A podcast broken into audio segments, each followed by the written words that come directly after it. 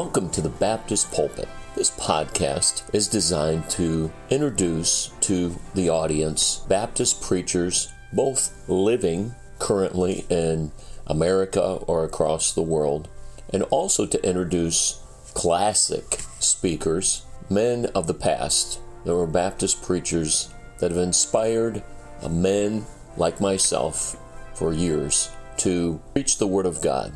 And they also, through their preaching, highlight Baptistic principles.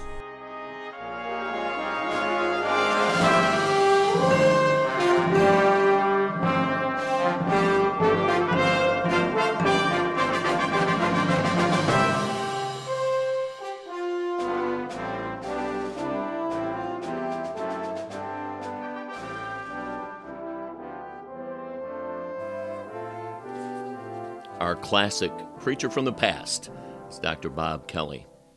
Dr. Kelly was changed forever when, at the age of 19, he was miraculously saved.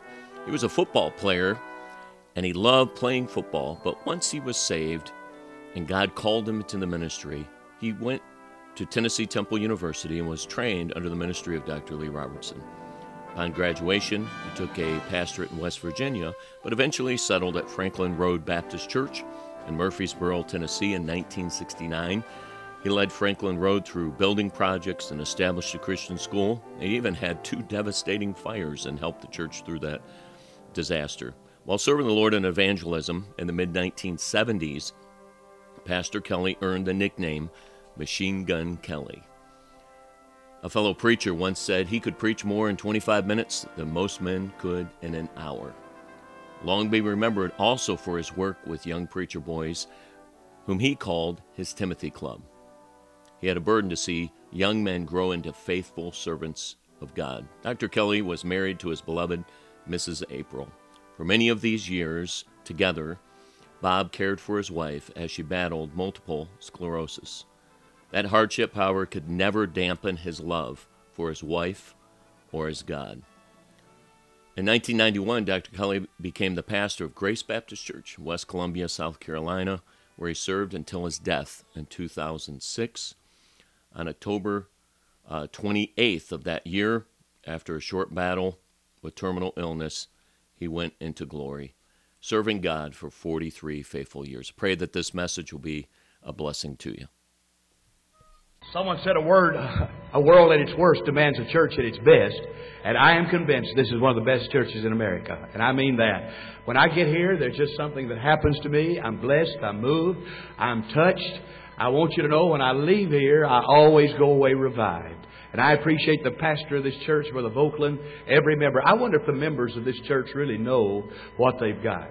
And I mean that. I've been around. I've seen a lot of churches. I've been with a whole lot of pastors. And I just want you to know, folks, you have got a ministry here. And I thank God for that. And I hope you cherish it. And I hope you treasure it. And I hope you'll follow your pastor and love him and do right. You know, the other day, I got a brochure in the mail from a new church that was opening in our city. And I turned the flap and, and read the first page. And you know what it said? It said, Ours is a church that you can come as you are. I thought to myself, Ours is a church that will not ask you for money. Ours is a church that will not press you to make any kind of decision. Ours is a church, when you come, you'll have fun. I said to myself, Dear Lord, that can't be a New Testament church. This is a New Testament church. And I appreciate the ministry here, and every time I leave, I hate to leave. If I lived here, and I'm saying this, Brother Vokeland, on tape, if I lived here, I'd be a member of this church. You know, the Lord didn't have to call me to preach. I could have been a good deacon or a Sunday school teacher, and I really mean that. But if I lived in this area, I'd want to be a part of this church and a part of this ministry, and I rejoice in it. You see, folks, when people look at this church, they don't have any doubts. You know, they know exactly what you believe and where you stand, and everything's already spelled out for them, and there are no decisions to make. You just come. If you like this, you come. And I appreciate this kind of ministry, and it means a whole lot to me, and I thank God for it. Brother John, hey, you made me laugh. And preachers need to laugh, don't they? He touched my heart. We're going to have him at our church. I look forward to when we have him there. And I just pray the Holy Spirit of God will keep using you. And uh, I, I really mean that. There's just something about him that God has done for him. I can't explain it. It's a miracle. It's an absolute miracle of God. And I, I wish every church in America could hear Brother John. And what a blessing that was to me. I sat there tonight and I really, really enjoyed myself. And thank you, brother. My trip up here was worth just hearing you. And bless your heart. I love you in the Lord. And, and I love uh, my Donna. I can already tell. I love my Donna. Uh, as you know, we have sickness in our home. Mrs. Kelly has multiple sclerosis. We've lived that way now for many, many years. She's in a wheelchair a lot of the time, and then a scooter, not your kind. Not your kind. I wouldn't let her on that kind. But anyway, uh, she's on. She's at a scooter a lot of the times, and we know about the tremors and all the rest, and we know about uh, you know just plain living. I, I'm not only a pastor, but I'm a nurse, and I say this: I love her. I thank God for her, and if that's what the Lord wants for me, that's what I want. And the Lord's let me pastor. I have a lady who helps me in the home, and He's permitted me to be go ahead as a pastor and be a pastor. And I appreciate caregivers, don't you? Folks that are there for you. And we've just got a wonderful life. We've got three wonderful daughters, ten grandchildren. One of our daughters is a missionary down in Dominican Republic. One of our daughters plays the organ at our church. By the way, it's good to have your family in your church. Woohoo! It sure is. And uh, one of my daughters is married to our youth director. And so I just appreciate uh, just really being around someone like Brother John. I, I feel a little bit of kindred spirit to him, and I know some of what he's going through. And he blessed me tonight. God bless you. Turn in your Bibles, please, to Acts chapter 15 tonight. The book of Acts chapter 15. I trust the Holy Spirit will bless our hearts, touch our hearts in a very special way tonight. I'm going to preach a different kind of message, but I believe with all my heart it could help somebody that's here. Now, I don't know who's here tonight, but the Holy Spirit knows, God the Father knows, and I know beyond any shadow of a doubt He wants me to bring this message. There must be a reason for it. And so I pray He'll use it in our hearts. Look at Acts chapter 15, beginning at verse 35. Paul also and Barnabas continued in Antioch, teaching and preaching the word of the Lord with many others also. Verse 36. And some days after, Paul said unto Barnabas, Let us go again and visit our brethren in every city where we preached uh, the word of the Lord and see how they do. Verse 37. And Barnabas determined to take with them John, whose surname was Mark. But Paul thought not good to take with him, uh, take him with them, who departed from them from Pamphylia and went not with them to the work. And the contention was so sharp between them that they departed asunder one from the other. And so Barnabas took Mark and sailed unto Cyprus. Paul chose Silas and departed, being recommended by the brethren unto the grace of God. And he went through Syria and Cilicia, confirming the churches. I want you to notice, Paul thought it not good to take him with them, who departed from them from Pamphylia, and went not with them to the work. And the contention was so sharp between them that they departed asunder one from the other. And so Barnabas took Mark and sailed unto Cyprus. Tonight I want to preach on poor start, good finish. Let's bow in prayer. Poor start, good finish. Father, I pray tonight that you'll open our hearts to the precious Word of God. I pray that every one of us will take home exactly what we ought to take home. Dear Lord, I believe you've ordained this message. I believe you've written it on the tables of my heart. And I pray I'll be able to bring it with power and liberty and freedom. And I pray right now in Jesus' name, if there's some folks here tonight who have the problem that I'm going to deal with, I pray, oh God, we'll see several decisions made. I pray, Lord, not only save lives, save testimonies, save futures through this message tonight. I rebuke the devil. I plead the blood of Jesus upon him. And I pray for power to preach. In Jesus' name, amen. Failure does not have to be final. In fact, if you'll study the Word of God, you'll find that many times stumbling stones can become stepping stones. If you'll check the Bible, you'll find blunders can become blessings. In fact, if you'll study your Bible, you'll find that in the Bible, three strikes are not out. Tonight I'm preaching on failure. Will you say the word with me? Failure. Will you say it again? failure. I looked up that word in Roget's International, International Thesaurus, and there are over 150 definitions for failure. I wrote down some of them. He calls failure a flop. He calls failure a bust. He calls failure a washout. He calls failure a blotch. He calls it a flash in the pan. He calls it laying an egg. He calls it falling on your face. My friends, call it what you will. But I say to you, experientially and scripturally, failure is not final. I can prove that from the Word of God. I want you to think of Jacob tonight, if you will. Jacob the con man, Jacob the supplanter, Jacob the liar. He cheats his brother out of the birthright. You know the whole story. He goes to Padan Aram, spends 20 years out of the will of God. It would look like at that point in time, Jacob's life was over. He was a total flop, a total failure. But then, thank God, Thank God, the Lord brings him back to Bethel, changes his name. He wrestles with an angel, and God Almighty hear me now, begins a brand new ministry and brand new life for Jacob. Failure is not always final. I'm trying to lay a foundation. Again, see the prophet Jonah. I want you to see him as he rebels against Almighty God. God says, You go to Tarshish. I want you to preach to that great city. He says, No. And he goes to Nineveh, winds up in the belly of a whale. My friend, at that point in life, it looked like it was Katie barred the door for Jonah. But thank God the whale vomited him up. He went to Nineveh and preached, and a great revival swept the entire city. Failure is not always final. Again, I give you another name tonight the name Peter. Think about Peter, if you will. Peter denied the Lord three times with an oath. The Bible says, hear me now, he led the disciples in a naked rebellion.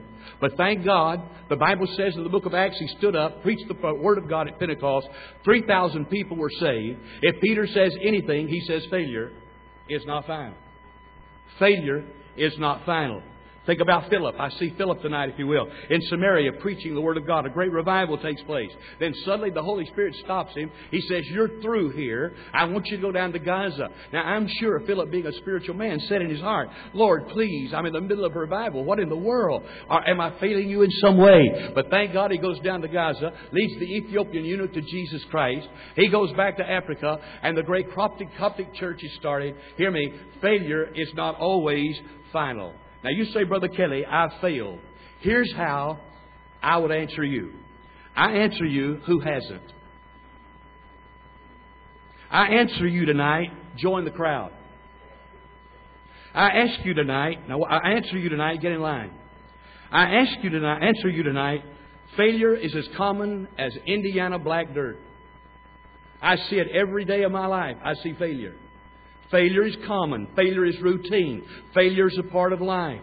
Hear me. I'm simply saying to you tonight, failure is not final. Now, there are a lot of people, when failure comes, they settle down. God bless their heart. They accept failure as a way of life. That is not scriptural. That is not biblical. And you're wrong. You're absolutely wrong. I read not long ago in an illustration book, I'd never seen this before, the failures of Abraham Lincoln. In 1831, hear me, he failed in his first business adventure. In 1832, he defeated, he was defeated in his first run for the legislature.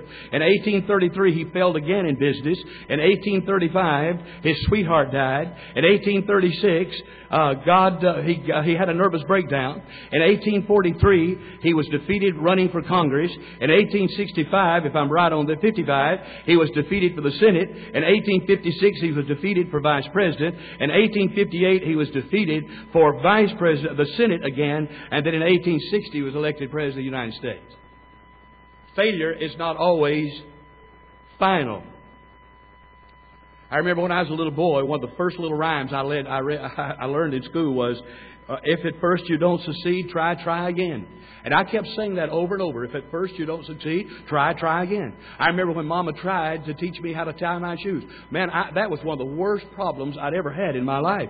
And I'd keep trying. My fingers would get in the way, and I'd say to myself, hey, try, try again. I remember when I was trying to ride my bike, learn to ride a bicycle. Every sidewalk in that area knew Bobby was coming. I'd fallen so many times. Try, try again.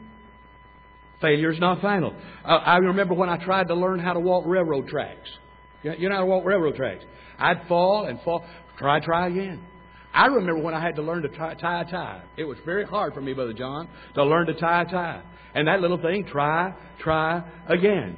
I remember when I went to my first banquet, I'd never had a knife and fork in my hand before. I put the knife and the fork down, tried to learn how to use them, and pulled the steak off right in my lap. I promise you. I had to, I'm just simply saying, folks, life is try, try again. Failure is not final. Will you say that with me tonight? Failure is not final. One verse I really love is Proverbs 24, verse 16. A just man falleth, falleth seven times and riseth up again. What does that mean? That means down but not out.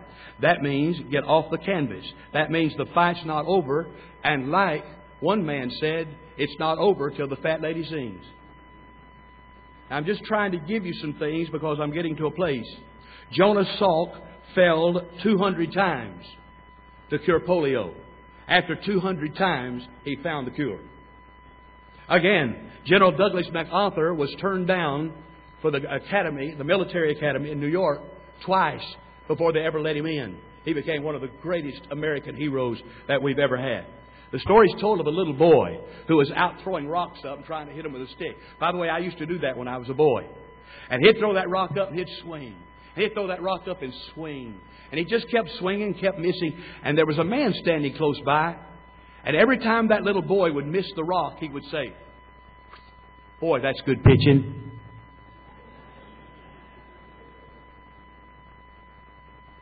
Now look at Acts 15. I believe if I'd been John Mark, I would not wanted this in the Bible. I wouldn't want it there. I promise you, I wouldn't have wanted it there. This makes John Mark look real bad. Here's the Apostle Paul rejecting him.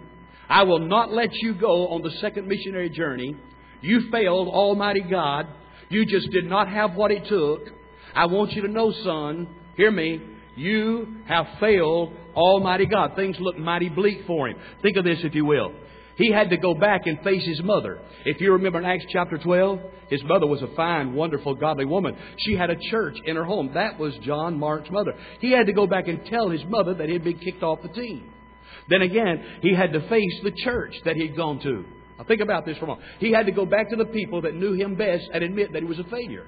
It was a, it was a hard time for this young man. And then again, on top of that, in Acts chapter 15, he had to face his uncle Barnabas, who at that time was probably the third most famous Christian outside the Apostle Paul, and then Peter himself. Here was one of the most famous men in all the world who said no to this young man, and he had to stand and face these fellows. But watch, folks. Watch this. Thank God, poor start, strong finish, and this is what I want you to get. Poor start, Strong finish. John Mark is mentioned four times in Scripture. He is mentioned in Colossians chapter 4, Philippians, if you, Philemon, if you please, 2 Timothy chapter 4, and thank God, watch this now, he is commended of the Apostle Paul, and Paul the Apostle eats crow and says, God gave John Mark a ministry, and he's profitable unto me. I like that. Too many people quit too quick. Too many people quit without thinking.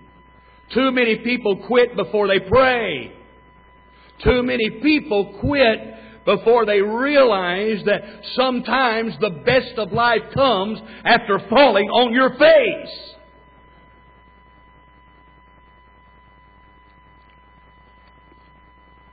Look at four things that this young man teaches us about the matter of failure.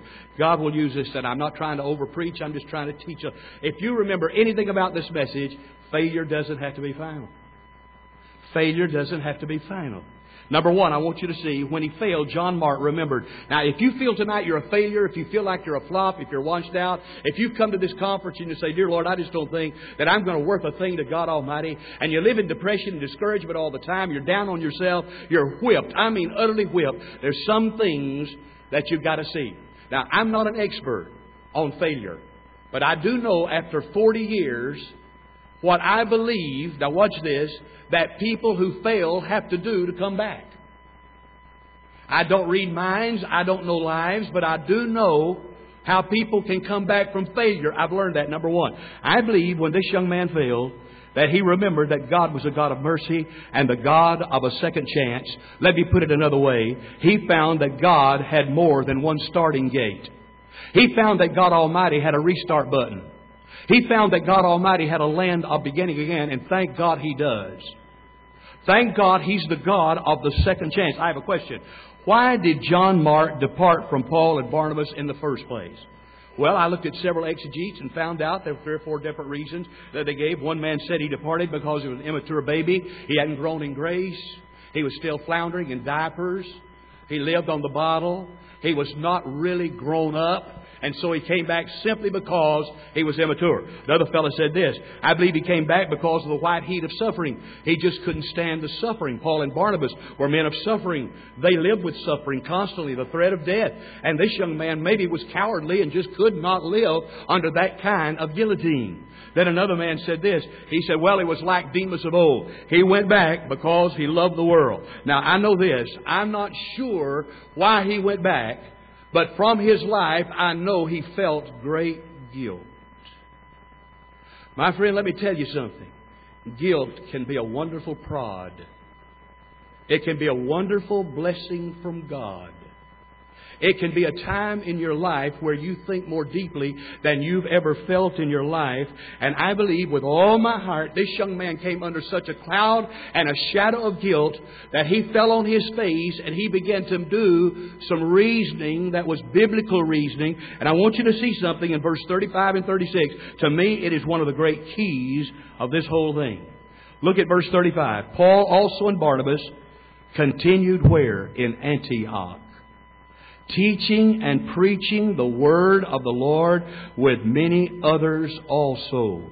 I want you to see the geographical location here. Paul and Barnabas were in Antioch, and so was John Mark. Look at verse 36. Some days after, Paul said unto Barnabas, Let us go again and visit our brethren in every city where we preach the word of the Lord and see how they do. I believe at that moment something clicked in John Mark's mind. I believe there was a spark. There was a desire to make up for lost time. I believe with all my soul he saw, oh, I've got a chance to do it again. And there in the white heat of a good gospel church like Antioch, the Lord gave him a second chance. I'm convinced that if there's any place in the world where you can get a second chance to serve God, it's in the atmosphere of a church like this one. And I mean that. And you may be sitting there tonight. You've, you've written yourself off. You're flunked. I mean, you're gone. You feel like you can't do anything for God. And I believe here at Antioch, all of a sudden there was a new spark when he heard Paul and Barnabas talking about going into the work. And I believe he said, I failed. Oh God, give me a second chance. Lord, please, you're ringing the bell. Don't let me flounder now. I want to go back into the work. I've got good news for you. Thank God the Lord wants you back in the work.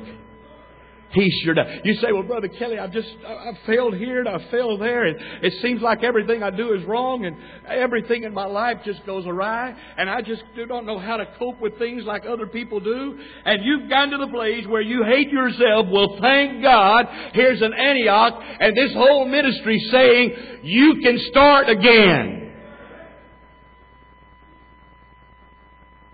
You can start again. I've got some good verses for failures.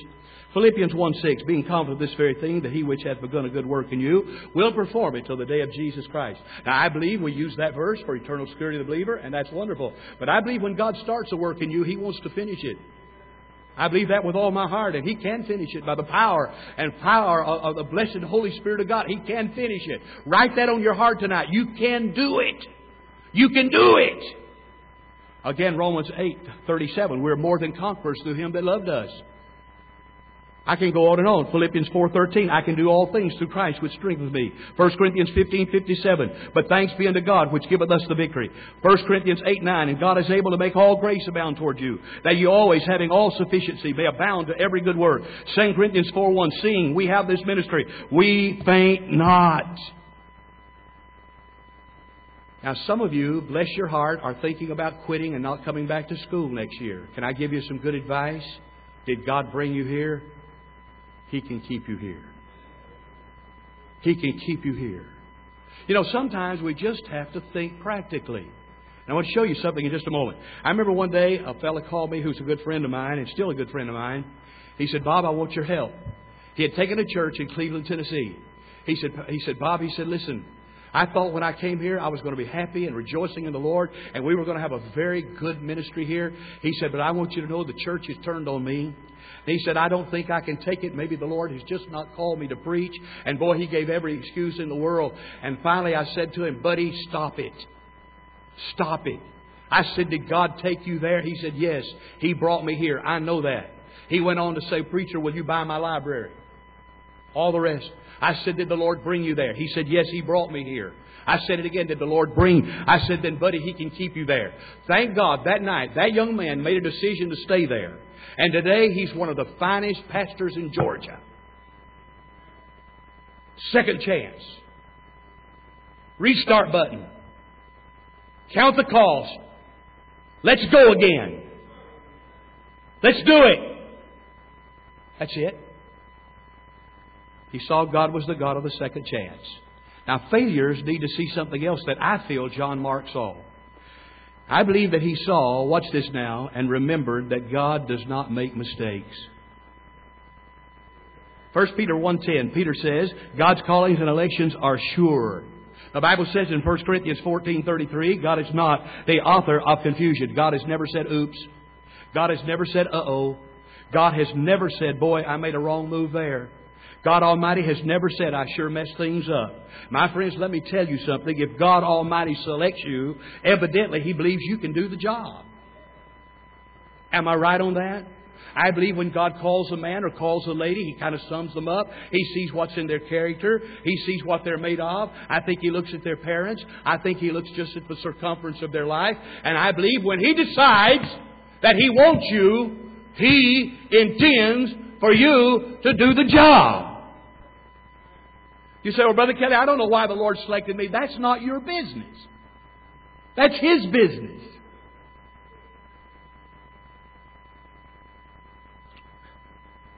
Maybe John Mark was thinking to himself, maybe the Lord didn't call me. Or, or maybe the Lord, you know, I just felt like He called me, or I, I made a mistake. I don't think so. I think with all my heart he came to the conclusion that if the Lord had placed him in the ministry, God was able to keep him in the ministry. God's callings are God's enablings. I meet so many young preachers. They worry about money. They worry about intimidation. They worry about, watch me now, they worry about how they're going to be accepted by their friends. Who called you? Who called you? We must remember always God does not make a mistake. My grace is sufficient for thee, 2 Corinthians 12 8. If God told you to teach a Sunday school class, you can teach a Sunday school class. If God Almighty taught you, told you that you could build a bus route, then you can build a bus route. If God Almighty told you you could be a deacon, then you can be a deacon. It's just that simple. And we've got to accept that tonight. God Almighty does not make mistakes. Someone said success is sweet, but it often smells like sweat.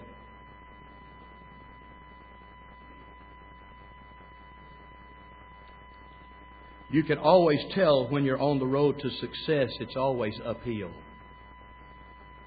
Always. Failure doesn't have to be final. God doesn't make mistakes. Hear me. He has a restart button. Number three, John Mark. What did he think? When John Mark failed, he had to realize that he was no Apostle Paul. Will you see that?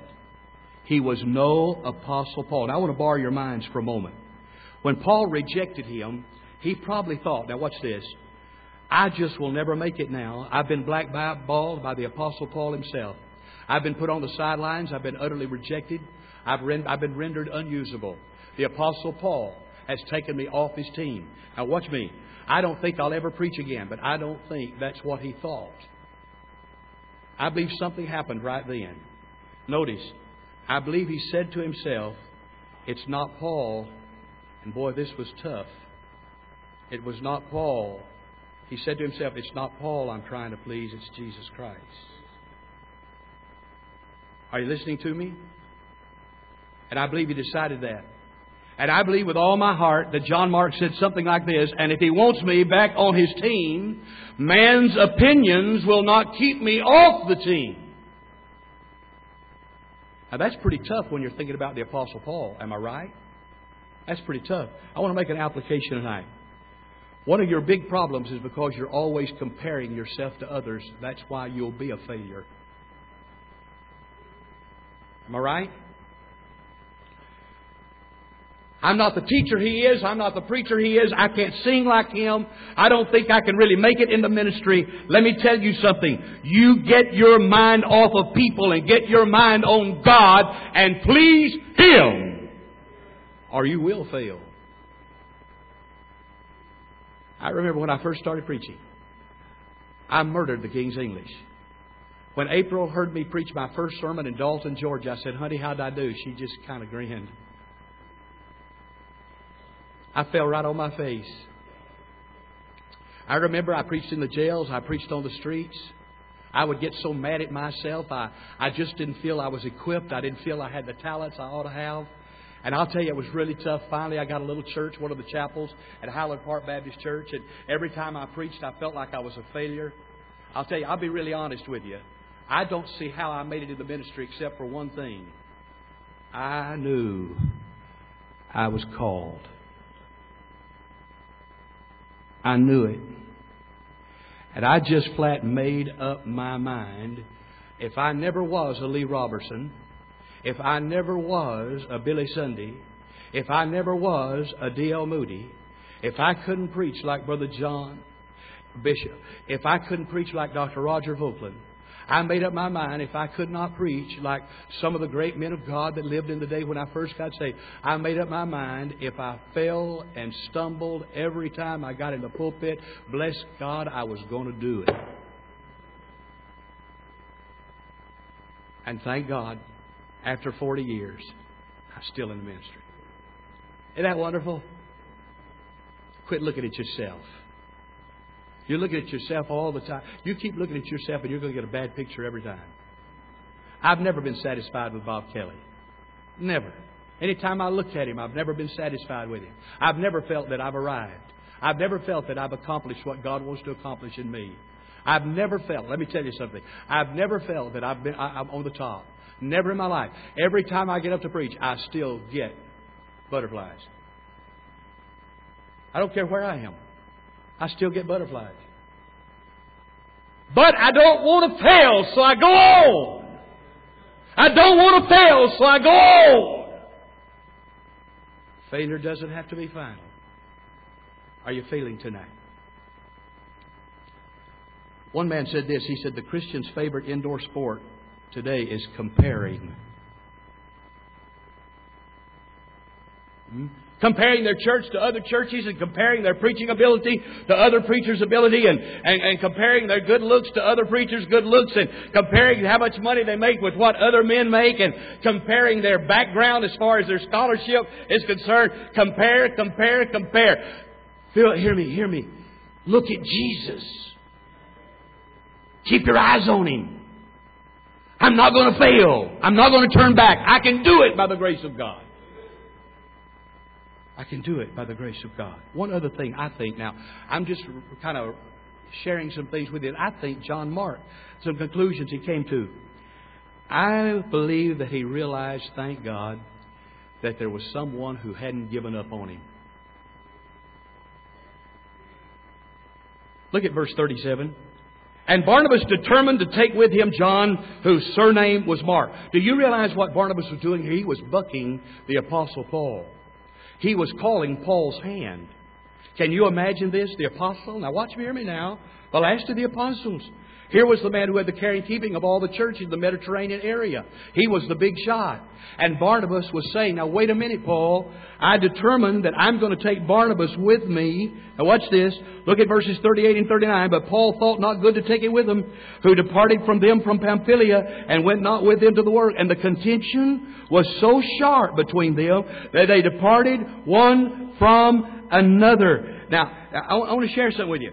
Why was Barnabas so settled that he had to let him go back into the ministry. Was it because of his, uh, his mother? I don't think so. And his mother was his sister. Do you think it was because he was his nephew? I don't think so. You know what I think?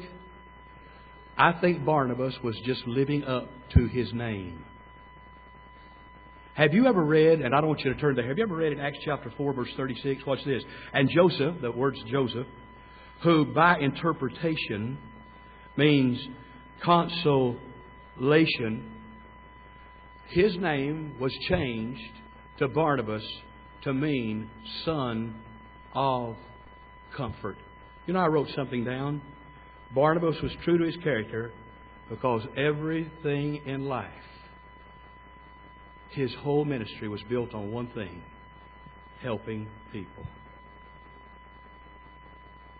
Helping people. Can I say something? It would be wonderful if somehow in our ministries today we would sort of get rid of some things that really are hurting ministries more than you'll ever realize. Folks, I want to say something to you. I've come out of a stage early in my ministry. Numbers aren't everything. Crowds aren't everything. It's been pretty tough. Our church in Murfreesboro was a lot larger than the church we pastor now, although our church today is a good sized church. I've had to come somewhere in my ministry to where I was not always comparing myself to other preachers. I got out of that, past that stage.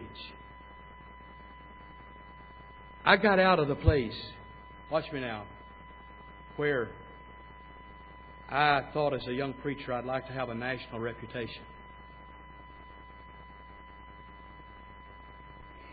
I've come to the place in my ministry where my ministry is people.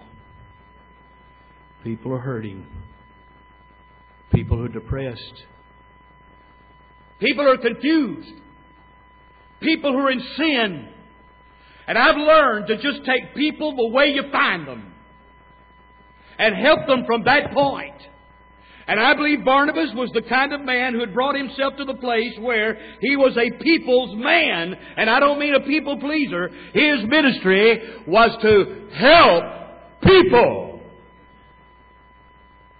And thank God, thank God, had John Mark not met the friend that Barnabas became, not just his uncle, but you wouldn't have the second gospel in the four gospels in your Bible.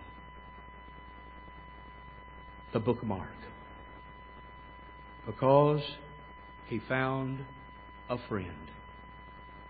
Failure doesn't have to be final. It does not have to be final. There are folks that want to help you. Amen? I believe the pastor wants to help you. I believe these teachers want to help you. I know I want to help you. I'd like to talk you out of it. I'd like to have just a little bit of time to show you the other side of the coin. I'd like to show you how many men that I've known that have come all the way back and made their comeback. I'd like to tell you some stories that I know about where men just made up their mind. I know I failed. Oh God, I failed. But give me another chance. God gave John Mark another chance. I believe one day that young John Mark probably looked in a mirror and he saw himself a failure. But you know something? He didn't look too long. He didn't stand before the mirror too long. He got him some help. And you need to get you some help tonight. Are you right on the edge? You're about ready to quit. Seeing we have this ministry if we faint not. Come on. Amen. They that wait upon the Lord shall renew their strength. They shall mount up with wings as eagles. They shall run and not be weary. They shall walk and not faint. A just man falleth seven times and riseth up again. Come on, get back in it. Amen. Failure does not have to be final. Will you say it with me? Failure does not have to be final. Amen. Let's bow in prayer. Father, I pray that you'll write these simple little words from this simple one thought message.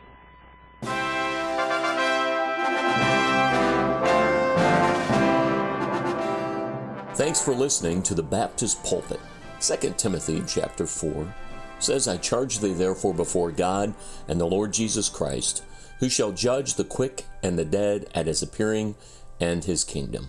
Preach the word, be instant, in season, out of season, reprove, rebuke, exhort with all long suffering and doctrine. For the time will come when they will not endure sound doctrine. We pray that through the challenging preaching of the Word of God today, that you will be encouraged to stay faithful in preaching the Word and hearing the Word. Lester Roloff many years ago said, The world's greatest need is preaching preachers. Let's pray that in this day and this hour, we will stay faithful to the preaching of Jesus Christ. Thanks again for listening to the Baptist Pulpit.